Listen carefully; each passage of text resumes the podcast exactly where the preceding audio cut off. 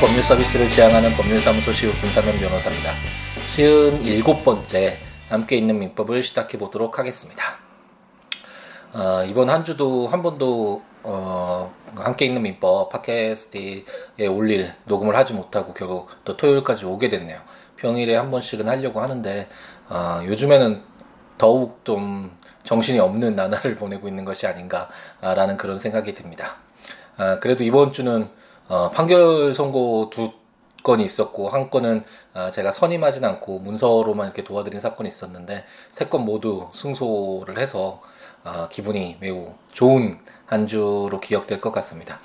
아, 누구나 각자 하는 일에 아, 보람을 이제 찾게 되는 그런 일이 있을 텐데 아, 변호사 로 이제 대한민국의 변호사로서 활동하면서 수많은 많은 아, 행복한 일들이 많지만 그래도 어, 저의 의뢰인을 위해서 어, 최선을 다해서 노력하고 그게 좋은 결과로 이루어졌을 때 그래서 의뢰인들에게 어떤 도움이 되었을 때 아, 그때 정말 좋은 것 같습니다. 기분이 좋고 행복한 것 같네요. 아, 그래서 기분 좋은 어, 한 주로 기억될 것 같습니다. 근데 제가 블로그 포스팅에도 올렸지만 아, 이렇게 기분 좋은 한 주였지만 아, 이제 사회에서 어, 발생하고 있는 여러 가지 뭐 기사들을 봤을 때는 또 다시 아, 좀 미소를 사라지게 하는 아, 그런 일들이 많이 발생하고 있는데 아, 특히 요즘에는 또 증세가 많이 문제가 되고 있잖아요. 예전에는 이제 복지를 확대해야 되느냐 마느냐 뭐 그런 부분에서 논란이 있었는데 이제 뭐 복지가 증진돼야 되는 거는 당연 이제 되돌릴 수 없는 어떤 흐름이라고 할 수 있고 당연히 우리가 어 어떤 사회, 국가라는 이런 단체를 만들어서 함께 살아가는 이유 자체가 그 구성원들이 어, 행복해지기 위해서 좀 더 나은 삶을 살기 위해서 이런 구성체를 만드는 건데 그런 구성원들이 그런 복지를 누리지 못한다면 사실 그 단체, 그 국가의 어떤 존재 근거 자체가 사라지는 것이겠죠. 그렇기 때문에 복지를 확대시키고 많은 사람들에게 구성원인 이 나라를 구성하고 있는 이 사회를 구성하고 있는 많은 사람들에게 복지 혜택을 줘야 된다라는 점에서는 뭐 이제 어, 되돌릴 수 없는 흐름인데 어, 또 이제 하다 보니까 이런 복지가 뭐 다 해야 된다라고 해서 어, 그때 대선 때도 모든 후보가 뭐 어떻게 그 재원을 마련할 것인지에 대한 뭐 구체적 그런 내용도 없이 무조건적으로 국민들이 어 복지 복지 뭐 이렇게 얘기를 하니까 어 그렇게 복지에 대해서 확대하겠다. 아, 무조건적으로 복지를 뭐 늘리겠다라는 식으로 뭐 이렇게 진행이 되어 왔었는데 이것도 문제긴 하지만 이제 재원이 약간씩 어, 부족해 보이니까 아, 이제 뭐, 뭐 어떤 정치권의 여러 가지 뭐 이해관계 뭐 이런 것들을 아, 통해서 이런 발언들이 나오겠지만 어, 이제 정치권에서 어, 증세를 해야 된다. 증세 없는 복지는 아, 정말 거짓말이다. 뭐 이런 식으로까지 얘기가 나오면서 어, 증세가 당연한 것이냐 아, 이렇게 이야기가 또 나오고 있습니다. 음, 그래서 증세를 해야 되느냐, 뭐 복지를 뭐 어, 줄인다는 얘기는 못 본 것 같은데 어, 어쨌든 뭐 이런 증세 논란이 증세를 할 수 있느냐 없느냐 뭐 이런 논란들이 계속되고 있는데 저는 이런 기사들을 보면서 한 가지 의문이 들더라고요. 어, 예로 들 수 있는 게 우리 자녀가 이제 용돈을 올려달라고 이제 부탁을 하면서 부모님에게 어, 엄마 아빠 저 책을 사서 책을 읽어야 되는데 그래서 많이 공부를 하고 배워야 하는데 아, 용돈을 좀 아, 늘려주셨으면 좋겠다 꼭 필요하다라고 얘기했을 때 뭐 어떤 부모님이 아 그래 좋은 일 하니까 책을 읽어야 되니까 책 사야 되니까 용돈 올려줄게 이렇게 얘기하는 부모님은 아, 많이 없을 듯합니다.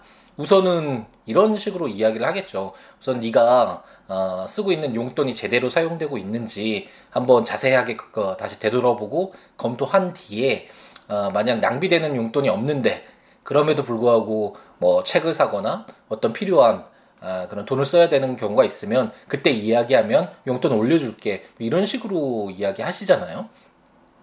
이런 쉽게 우리 일상에서 일어나는 이런 일을 통해서 보더라도 어, 용돈을 늘리기 위해서 이 세금을 늘린다는 건 우리 국가를 구성하고 있는 우리 사회 구성원들이 정말 힘들게 번 아, 이런 돈들을 객출해서 어, 우리들을 위해서 써야 되는 돈들이잖아요. 이런 세금을 이제 운영하는 책임지고 운영하는 국회에서 이 세금을 제대로 운영하고 있는지에 대해서 우선 첫 번째로 되돌아보는 그런 과정이 우선 선행되어야 되는 것이 아닌가라는 그런 의문이 많이 들었습니다.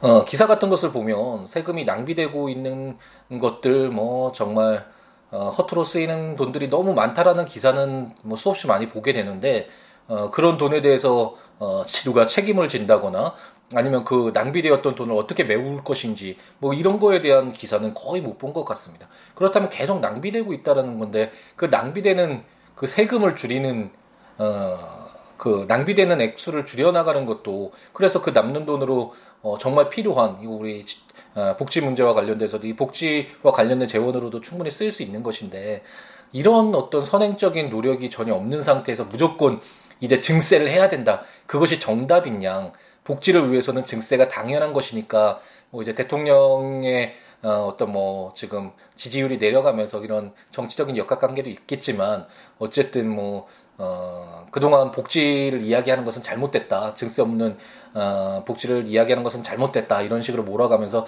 증세, 증세하는 것이, 세금을 늘리는 것이 당연한 것이냐, 이렇게 이야기하는 것은, 어, 좀 앞뒤가, 어, 맞지 않는, 우선 먼저 해결해야 될 것을 하지 않은 채 숨긴 채, 어, 무조건 더, 돈 좀 더, 더 달라. 국민들에게 부탁하고, 용돈 올려달라는 그 아이처럼, 이런 것이 아닌가라는 생각이 들었습니다. 아, 뭐 기사를 보더라도 이런 부분과 관련돼서 이야기가 나온 것이 없어서 어, 좀 답답한 마음에 그 금요일 날이었나요? 블로그 포스팅을 하면서 그런 내용을 좀 적어봤었는데 어, 함께 있는 민법 어, 팟캐스트에서도 어, 그런 이야기를 한번 해봅니다.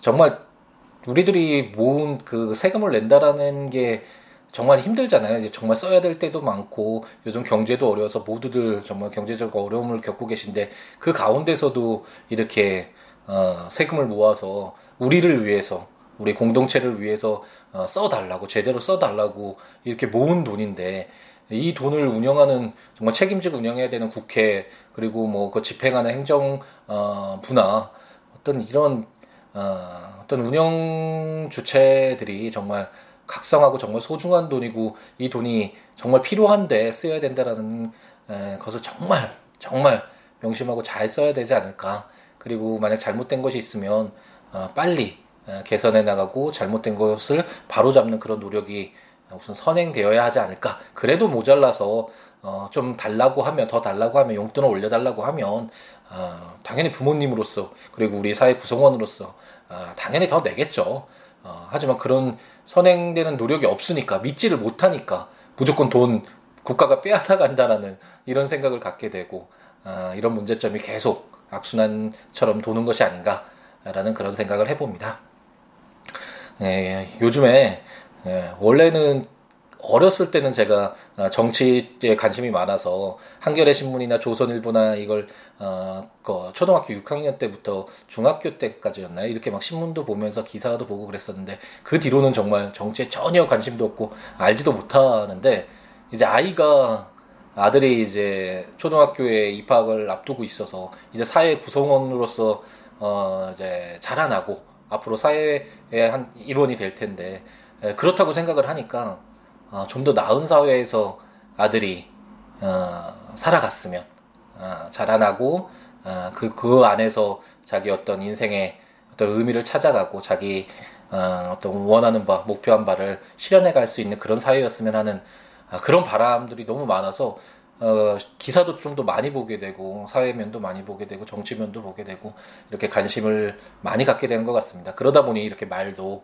제가 잘 알지 못하는 분야임에도 불구하고 어, 많이 어, 이야기를 하게 되는 것 같습니다.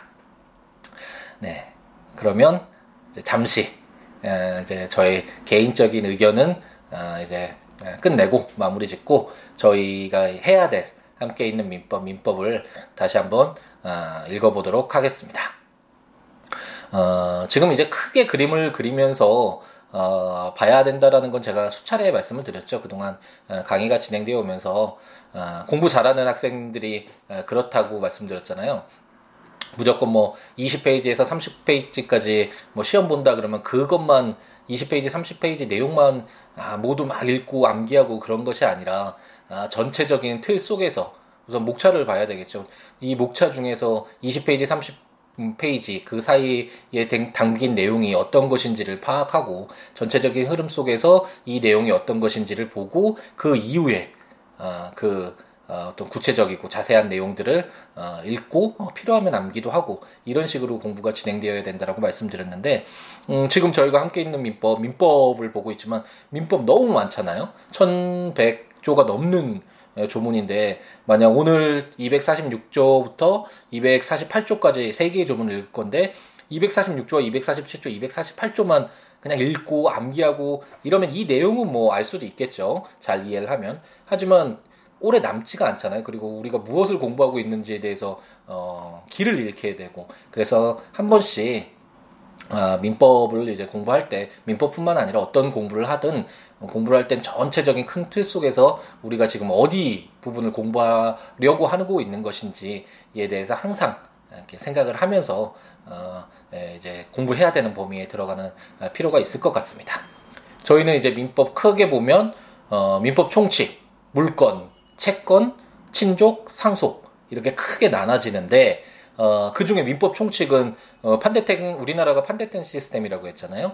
어, 이제 공통 물권, 채권, 친족, 상속에서 공통적으로 일반적으로 적용되는 그런 내용들을 뽑아서 어, 계속 중복해서 어, 다시 기술하고 다시 뭐 입법화하고 이러면 입법 기술상 너무 비효율적이니까 그런 공통적인 부분을 뽑아서 민법 총칙을 어, 함께 모아두었고 이제 민법 총칙에서는 크게 모아서는 뭐 민법 총칙에서도 전반적인 뭐 대원칙 신의성실 원칙도 보았었죠 그런 내용들 담아놓고 그리고 주체적인 면 어, 이 법률이 적용되는 그 주체와 관련된 내용도 있었고 그 이후에 그러면 주체를 보았으니까 객체를 보아야겠죠.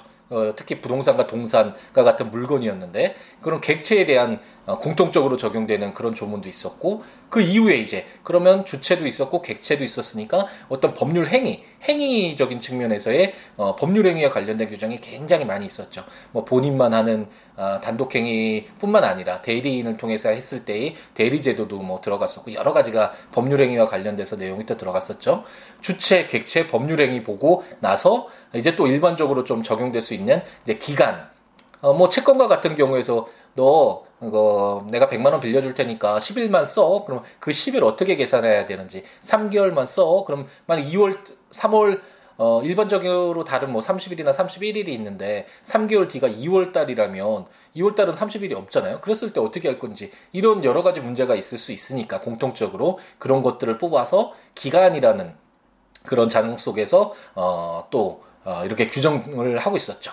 그 이후에 이제 소멸시효라는 공통적으로 어떤 권리가 어, 어떤 일정한 기간이 지났을 때 어, 실제적인 어떤 실체적인 권리 관계에도 불구하고 어, 권리가 있음에도 불구하고 너무나 오랫동안 권리 행사를 하지 않았기 때문에 권리를 소멸하는 것으로 보는 그런 소멸시효 제도를 이제 담아서 민법 총칙이라는 그런 제 1편을 어, 구성하고 있었습니다.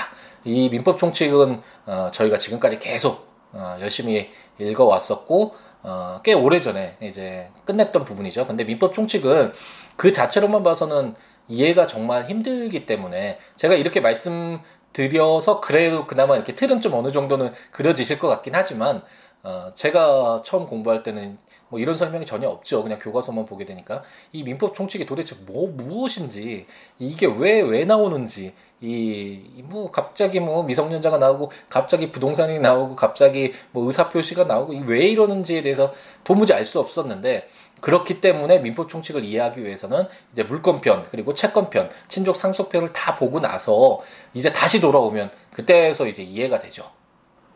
어, 예를 들어서 지금 어, 물건과 관련돼서도 소유권 저희가 지금 읽고 있잖아요. 잠시 후에 다시 어, 전체적인 틀은 다시 돌아가겠지만 이 소유권과 관련돼서도 만약 이 소유권자가 미성년자일 수도 있고 소유권을 취득하는 과정에서 뭐 기망행위가 있거나 사기가 있거나 이런 경우가 있을 수 있잖아요. 그때마다 다 일일이 이 소유권 편에 그런 내용들을 다 담으면 뭐 만조가 돼도 사실 모자르겠죠. 그렇기 때문에 그런 내용들을 공통적인 걸 뽑아서 민법 총칙을 만들어 놨고 그래서 민법 총칙은 어, 다른 어, 모든 민법 조문을 한번 전체적으로 읽고 나서 다시 되돌아가서 읽으면 아 그래서 이렇게 공통적으로 뽑아 놓은 것이구나 아, 라는 것이 좀 이해가 될수 어, 있을 것이다 아, 라는 설명을 또 몇 차례 드렸던 것 같습니다. 이제 어, 함께 있는 민법 어, 많이 들어주시고 좋아해 주시는 분들은 뭐 너무 많이 해서 이제 좀 지겹다라고 생각하시는 분이 계실 수도 있을 것 같은데 반복이라는 건 내 것으로 만드는 것이잖아요. 공부라는 건 결국 어, 내가 얻고자 하는 그 내용을 내 몸속으로 체화시키는 과정이 바로 공부라고 할 수 있는데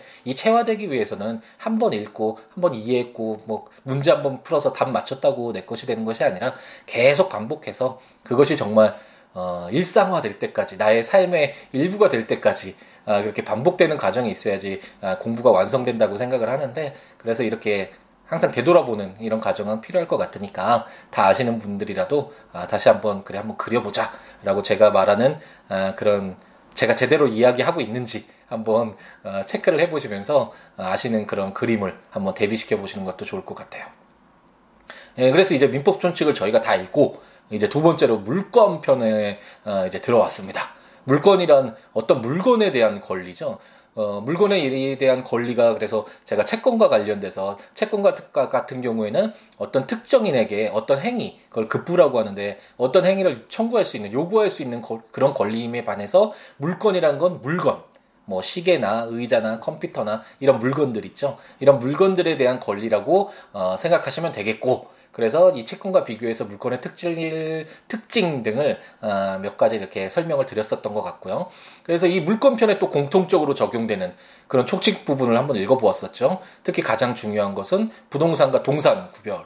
해서 부동산의 경우에는 그것이 뭐 소유권, 어, 물건이 이전이라고 하는데 어, 뭐 소유권을 예로 들어서 제가 설명을 많이 드렸고 그렇게 이해를 하자고 말씀드렸죠. 소유권이 이전되기 위해서는 등기가 필요하다는 점, 동산의 경우에는 인도가 필요하다는 뭐 이런 점 이런 어떤 어, 총칙 부분 어, 공통적으로 적용되는 총칙 부분을 한번 읽어보았고 그리고 이제 기본적인 물건들이 이제 아, 계속 나오기 시작하는데 첫 번째 타자로 이제 점유권 을 읽어보았죠. 점유권이란 어, 물건을 사실상 지배하는 어, 권리죠.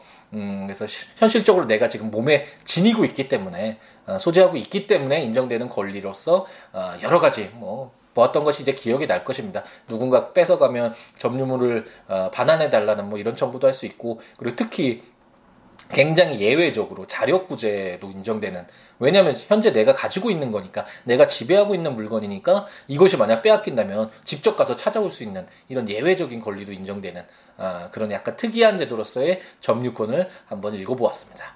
그리고 두 번째로 이제 2번 타자 제가 지난번 시간에도 말씀드렸지만 이제 강한 2번 타자로서 가장 강력한 물건이라고 할 수 있는 소유권에 관련된 내용들을 지금 읽고 있고요.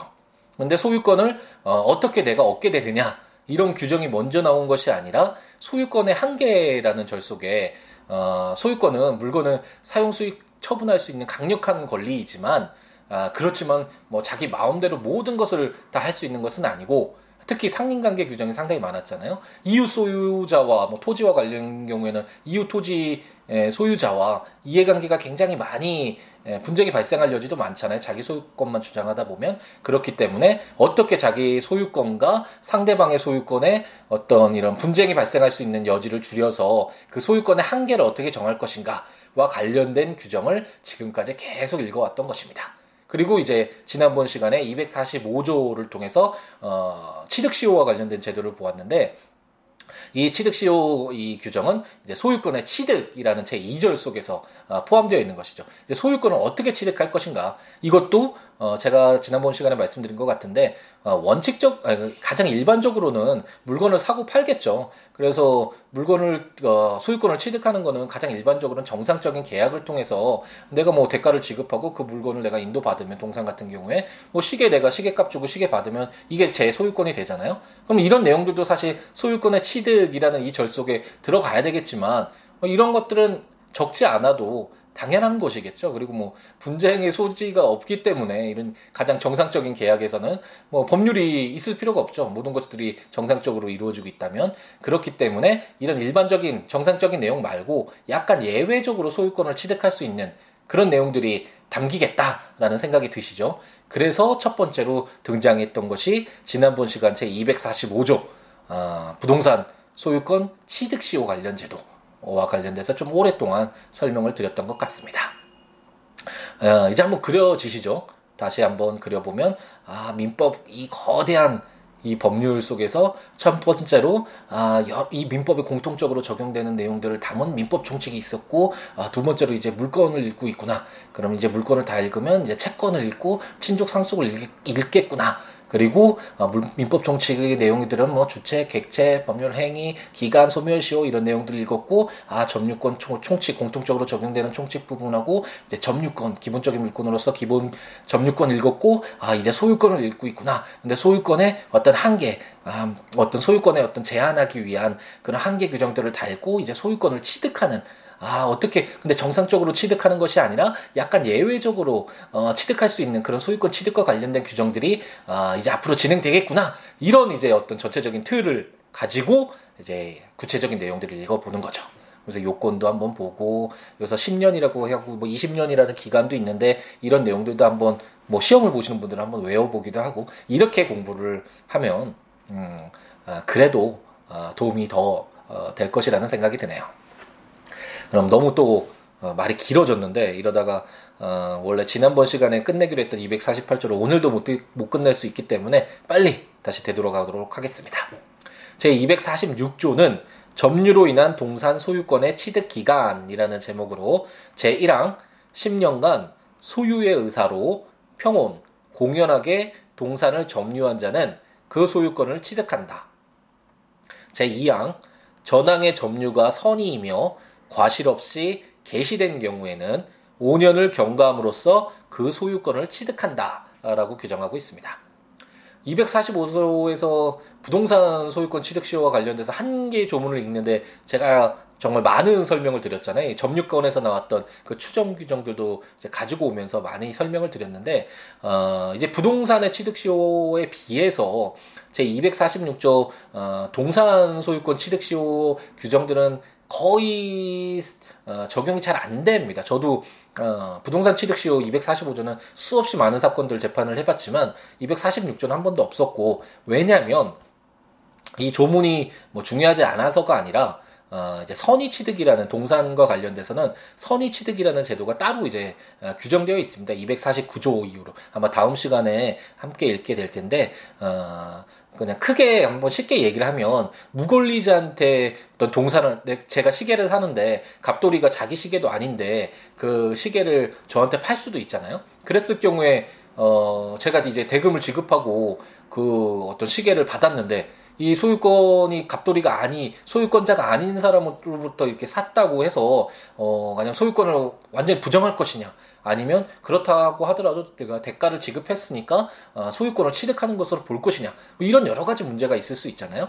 그와 관련된 어, 동산과 관련돼서는 선의 취득이라는 어, 이런 제도가 규정되어 있기 때문에 상대적으로 제 246조에서 뭐 10년간 그 시계를 어, 소유의 의사로 평온 공연하게 점유해서 소유권을 취득하거나 아니면 어, 점유가 선이며 가실 없이 개시된 경우 어, 방금 전에 제가 어, 대가를 지급하고 시계를 받았다면 당연히 선이겠죠. 제가 갑돌이 게 아니라는 걸 알면서 어, 돈을 주고 어, 살 리는 없잖아요. 그리고 뭐 갑돌이가 자기 시계인 것처럼 이렇게 자랑하고 다녔고 며칠 동안 그렇다면 제한테 가실도 없다라고 봐야 될 텐데 이것처럼 뭐 돈 주고 샀을 때 개시된 경우에는 5년을 경감으로써 소유권을 취득한다고 하는데 어쨌든 이 규정은 어, 이런 규정이 있구나라고 한번 생각을 하시고 나중에 다음 시간에 어, 선의 취득과 관련된 어, 제도들을 한번 보면서 선의 취득으로 이 규정들이 더 많이 쓰이기 때문에 거의 대부분 쓰이기 때문에 236조는 그렇게 많이 사용되는 규정은 아니다. 하지만 제 245조에서 부동산 어, 취득시효 어, 규정과 거의 흡사하죠. 어, 조문 그 모양도 비슷하고 문구도 거의 비슷한데 어, 이렇게 부동산과 동산이 어, 취득시효와 관련돼서 어, 내용들을 담고 있다, 규정하고 있다라는 정도로 이해하고 넘어가시면 될 듯합니다. 그럼 제 247조는 소유권 취득의 소급표 중단 사유라는 제목으로 제 1항 전 2조의 규정에 의한 소유권 취득의 효력은 점유를 개시한 때에 소급한다. 제 2항 소멸시효의 중단에 관한 규정은 전 2조의 소유권 취득 기간에 준용한다라고 규정하고 있습니다. 아마 이 조문을 보시면서 어, 디서 많이 봤는데라고 생각하시는 분이 어, 있을 것 같습니다.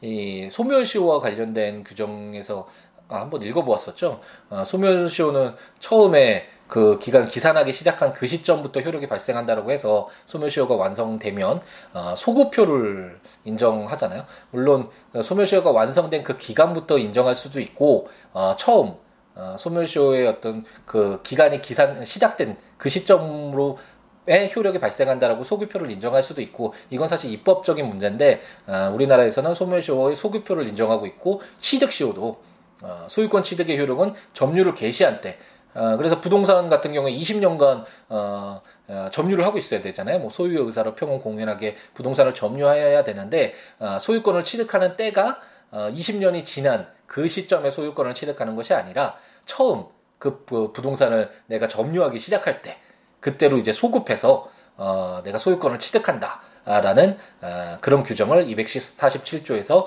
담고 있습니다. 그와 함께 어, 생각해 볼 수 있는 게 당연히 소멸시효에서도 어, 소멸시효 기간이 이렇게 그 진행되는 동안 권리자가 권리를 행사하는 그래서 소멸시효를 중단시키는 그런 사유들이 담겨져 있었잖아요. 그와 마찬가지로 어, 취득시효와 관련돼서도 어, 원래 그 실제의 어떤 권리자로서는 이 취득시효 기간 동안 어, 취득시효가 완성되지 않도록 하기 위해서 어, 어떤 취득시효 기간을 중단시키는 그런 행위를 할 수 있겠죠. 그런 사유들이 있겠죠. 그래서 제2항에서는 소멸시효 중단에 관한 규정은 소유권 취득 기간, 이 부동산 취득 시효와 동산 취득 시효 이 규정들에 준용된다. 라고 규정해서 어, 취득시효 중단도 어, 이렇게 규정들이 어, 소멸시효 중단에서 그 우리가 읽으면서 다 예를 어, 들어드리면서 설명드렸던 내용 어, 기억이 나실지 잘 모르겠는데 기억 안 나시는 분은 한번 다시 들어가셔서 어, 조문을 보시거나 제가 했던 강의를 한번 다시 들어보셔도 좋을 것 같고 그런 내용들이 취득시효와 관련돼서도 어, 준용된다, 적용된다라고 생각하시면 될 것 같습니다. 어, 그래서 뭐 예로 하나, 한 가지 예로 들어드리면 이럴 수 있겠죠. 어, 갑돌이가 이제 실제로 을돌이 소유를 어, 소유 토지를 부동산을 어, 이제 점유를 하고 있었습니다. 근데 뭐 자기 토지인 줄 알고 점유를 하고 있었다라고 한번 가정을 해보죠. 근데 을돌이가 어, 이제 처음에 몰랐는데 한 15년 정도까지는 몰랐는데 어, 뭐 자기 집에 뭐 재건축을 하기 위해서 어, 측량을 다시 해보다가 아 이거 내 토지라는 걸 이제 알게 됐어요. 그랬을 경우에 만약 자기 권리 행사를 하지 않으면 20년 지나면 어, 그 부동산 취득 시효가 완성돼서 갑돌이가 어, 소유권을 취득할 수도 있잖아요. 그렇기 때문에 이런 경우에는 어, 당연히 내 토지 그 그 갑돌이 네가 어, 지금 점유하고 있는 그, 그 부분, 내 부분, 내 소유 토지인데 점유하고 있는 그 부분에 대해서 돌려달라. 라는 식으로, 어, 소를 제기를 할 수 있겠죠. 그랬을 때 이 소 제기는, 어, 저희가 소멸시효 중단 사유에서 보았던, 어, 이제 청구. 그렇죠. 가장, 어, 일반적으로 사용되는 권리 행사라고 할 수 있겠죠. 그럼 청구에 해당해서 소멸시효 중단 사유, 그 여기에서는 취득시효 중단 사유가 되겠죠. 어, 그렇기 때문에 어, 이런 내용들, 소멸시효 중단과 관련된 규정들이 어, 취득시효에서도 준용된다라고 생각하시면 될 것 같습니다. 아, 그리고 245조부터 247조까지 정말 굉장히 어려운 부분이 많습니다. 아, 제가 어, 함께 있는 민법의 어떤 취지상 이런 이런 조문들이 있고 법률이 이러니까 뭐 이 정도로 이해하고 가볍게 이런 것이 있다. 아 이렇게 해석할 수 있는 것이구나. 이렇게 이해하기 위해서 이제 좀 최대한 쉽게 아, 간단하게 설명을 드리면서 넘어가곤 있지만 어, 이 취득시효와 관련돼서는 굉장히 어려운 부분도 많고 그래서 사법시험에도 정말 많이 나오는 문제입니다. 왜냐하면 한 가지 음, 예를 한번 들어드리자면 어, 제가 방금 전에도 설명드렸는데 부동산의 소유권을 취득하기 위해서는 그냥 대가만 지급하고 어, 계약만 체결하면 소유권을 취득하게 되나요? 어, 그렇지 않죠. 물권편 처음 들어가면서 총칙에서 어, 아마 아 그렇지 않죠라고 들으시면서 대답하는 분이 계실지 모르겠는데 에, 등기라는 것이 필요하잖아요. 우리나라는 형식주의를 취하고 있기 때문에 소유권을 취득하기 위해선 반드시 등기를 해야지 소유권자로 인정될 수가 있습니다. 그런데 여기서 이상하지 않아요? 245조를 보면 20년간 이제 부동산을 그 토지를 제가 점유하고 있었습니다. 그래서 등기함으로써 그 소유권을 취득하는데 그럼 등기하기 전까지 정말 많은 경우에 아, 이런 경우가 발생합니다. 왜냐하면 이렇게 취득 시효가 인정되는 경우 자체도 아, 이제 막 이렇게 어, 어떤 서울의 이런 토지 같이 정말 밀집되고 막 이게 뭐 측량이나 이런 것들이 잘 된 경우보다는 좀 아직까지는 지방 쪽에서 어뭐 측량 부분도 예전에 다 했기 때문에 약간 미흡하게 되어 있는 어, 그런 경우에 많이 발생하는데 그런 분들은 자기가 점유하고 있는지도 타인의 토지를 점유하고 있는지도 잘 모를 뿐만 아니라 어, 그래서 취득시효를 사실 취득했다라는 그런 내용들도 사실 모르고 지내는 분들이 상당히 많죠. 이제 분쟁이 발생해야지만 그렇구나라고 내가 어, 어, 그이 부동산 소유권을 취득했나라고 생각하시는 분이 상당히 많기 때문에 20년이 지나도 어, 등기를 하지 않는 어, 경우가 상당히 많습니다.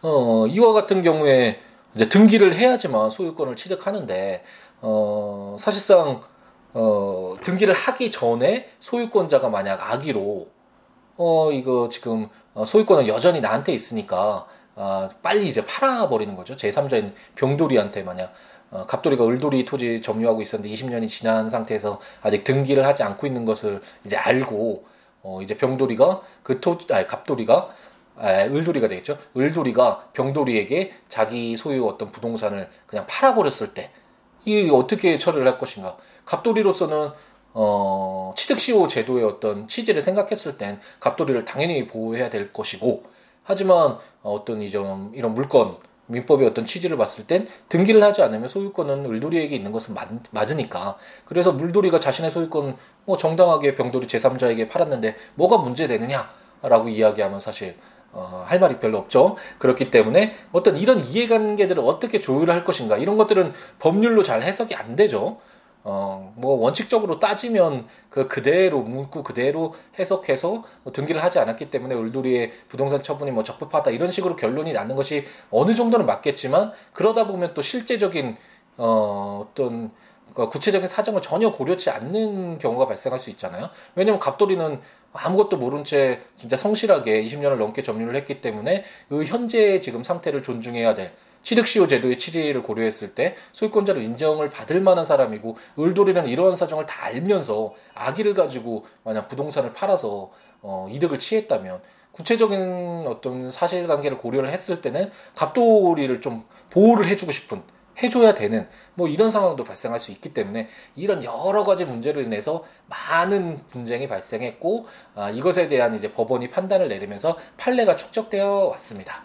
그래서 아마도 뭐 이제 함께 읽는 민법 저의 어떤 취지에 따라서 지금 그냥 법률이 이런 것이다라고 이해하고 넘어가시는 분들은 어 뭐 그렇게 그 구체적으로 찾아보실 필요는 없겠지만 어 공부하시는 분들이 많이 어 들어주시더라고요. 이제 공부 다 하시고 이제 주무시기 전이나 어 이렇게 틀어놓고 좀 어, 그게 제 목소리가 잠이 잘 안 오는 그런 목소리인지는 어, 모르겠지만 어쨌든 어떤 이유에서인지는 잘 모르겠지만 틀어놓고 이렇게 어, 들으면서 이제 주무신다는 말씀을 상당히 많이 하시는데 생각보다 어, 어쨌든 그런 이제 공부하시는 분들은 어, 이런 내용들 조문들은 이제 이해를 어느 정도 했으니까 어, 이런 구체적인 어떤 분쟁이 발생했을 때 어떻게 해석을 하고 어떻게 조율을 하는지 법원이 어떻게 조율을 했는지 판례 등을 한번 찾아서 같이 공부해 보시면 음, 이해에 더 도움이 되지 않을까라는 그런 생각이 듭니다.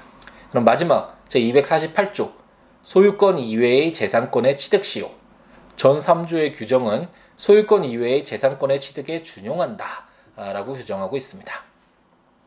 어, 이런 내용들이 상당히 많이 있잖아요. 준용이라는 내용에 대해서도 민법총 측에서도 설명을 드렸었는데 아, 무조건 그대로 적용된다라는 게 아니라 입법 기술상으로 그대로 또 그 내용 반복해서 적기보다는 그 기존에 언급했던 그런 조문들이 어, 적용이 되는데 그대로 적용되는 것이 아니라 이 바뀐 이 제도와 어, 관련돼서 변형돼서 어, 그런 취지에 맞게끔 어, 적용되는 걸 뭐 적용이 준용된다라고 생각하시면 쉽게 이해 쉽게 설명하자면 그렇게 설명드릴 수 있는데 어, 그럼 여기서 소유권 이외의 재산권 취득시효라는 게 지금 부동산과 동산의 취득시효와 관련된 규정들을 읽어보았잖아요.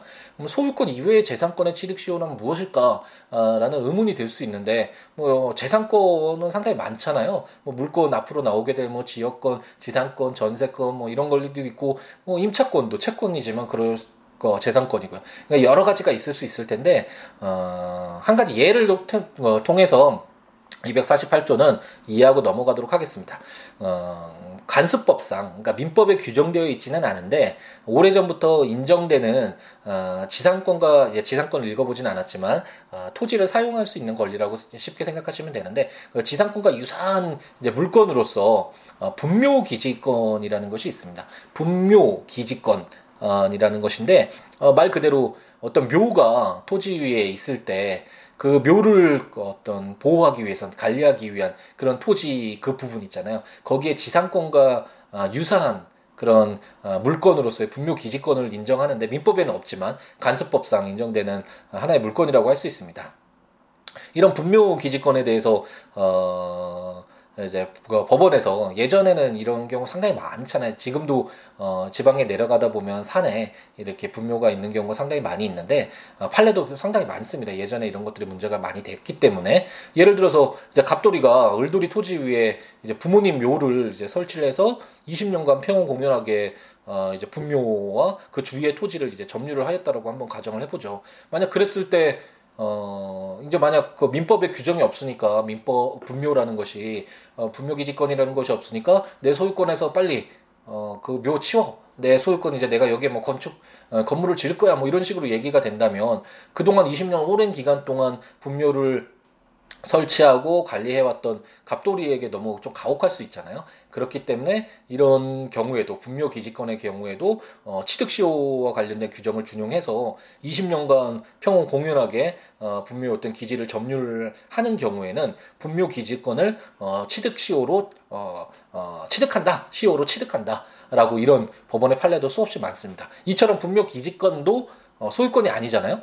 어, 소유권 이외의 재산권인데 이처럼 어, 소유권 이외의 재산권인 분묘기지권 그 외 여러 가지 권리들도 어, 제 245조, 제 246조의 어, 요건을 충족을 하면 어, 시효를 취득 시효 제도를 통해서 어, 취득하게 된다. 그 권리를 어, 취득하게 된다라는 것이 제 248조다라고 생각하시면 될 것 같습니다.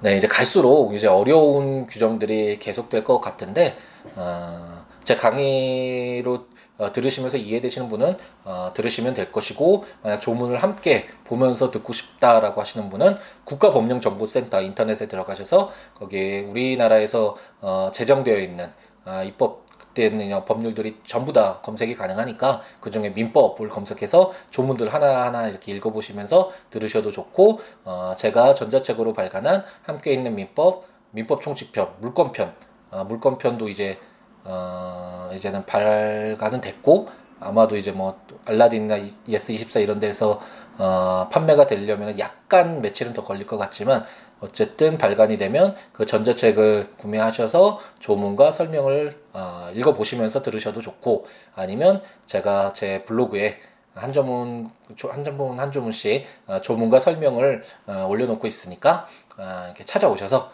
읽으시면서 들으셔도 좋을 것 같습니다. 그리고 저와 연락을 취하고 싶으신 분은 어, siwo.net siwoolaw.net 블로그에 오시거나 02-6959-9970 전화 주시거나 siwo 골뱅이 gmail.com 이메일이나 어, 트위터.com siwo 네, SNS로 연락을 주셔서 어, 주시면 제가 아는 범위 내에서 최대한 설명드리고 꼭 이런 질문뿐만 아니라 어, 예전에 그, 그 여대생 분한테 그, 그 블로그에 통해서 안부를 통해서 그런 내용들도 있었는데 어떤 질문 외에 안부 글이었는데 어, 너무나 어, 좀 정성이 에, 들어가 있는 그리고 많이 어, 애청해 주시고 관심을 갖고 계신다라는 게 흠뻑 느낄 수 있는 그런 어, 어, 인사 글을 주셨을 때 정말 많이 행복했었던 것 같거든요. 이런 글들 어, 많이 남겨주시고 저에게 전해주시면 어, 더욱더 어, 힘이 날 것 같습니다. 아, 그리고 어떤 일이든 어, 의문점이 있거나 그러면 어, 연락을 주셔서 어, 저에게 어, 답변을 얻으시고 도움을 어, 청하시면 최대한 노력을 하도록 하겠습니다. 아, 이제 또 토요일 이제 어둑해졌네요 벌써. 아, 토요일 저녁이 지나가고 있는데 아, 주말 행복하게 잘 채우시고 어, 다음 주 아, 또 새로운 한 주 열심히, 시작할 수 있도록 어, 충분히 재충전하는 그런 시간 어, 가지시기 바랍니다. 다음 시간에 이제 선의취득 말씀드렸던 어, 선의취득과 관련된 제도를 통해서 다시 만나 뵙도록 하겠습니다. 감사합니다.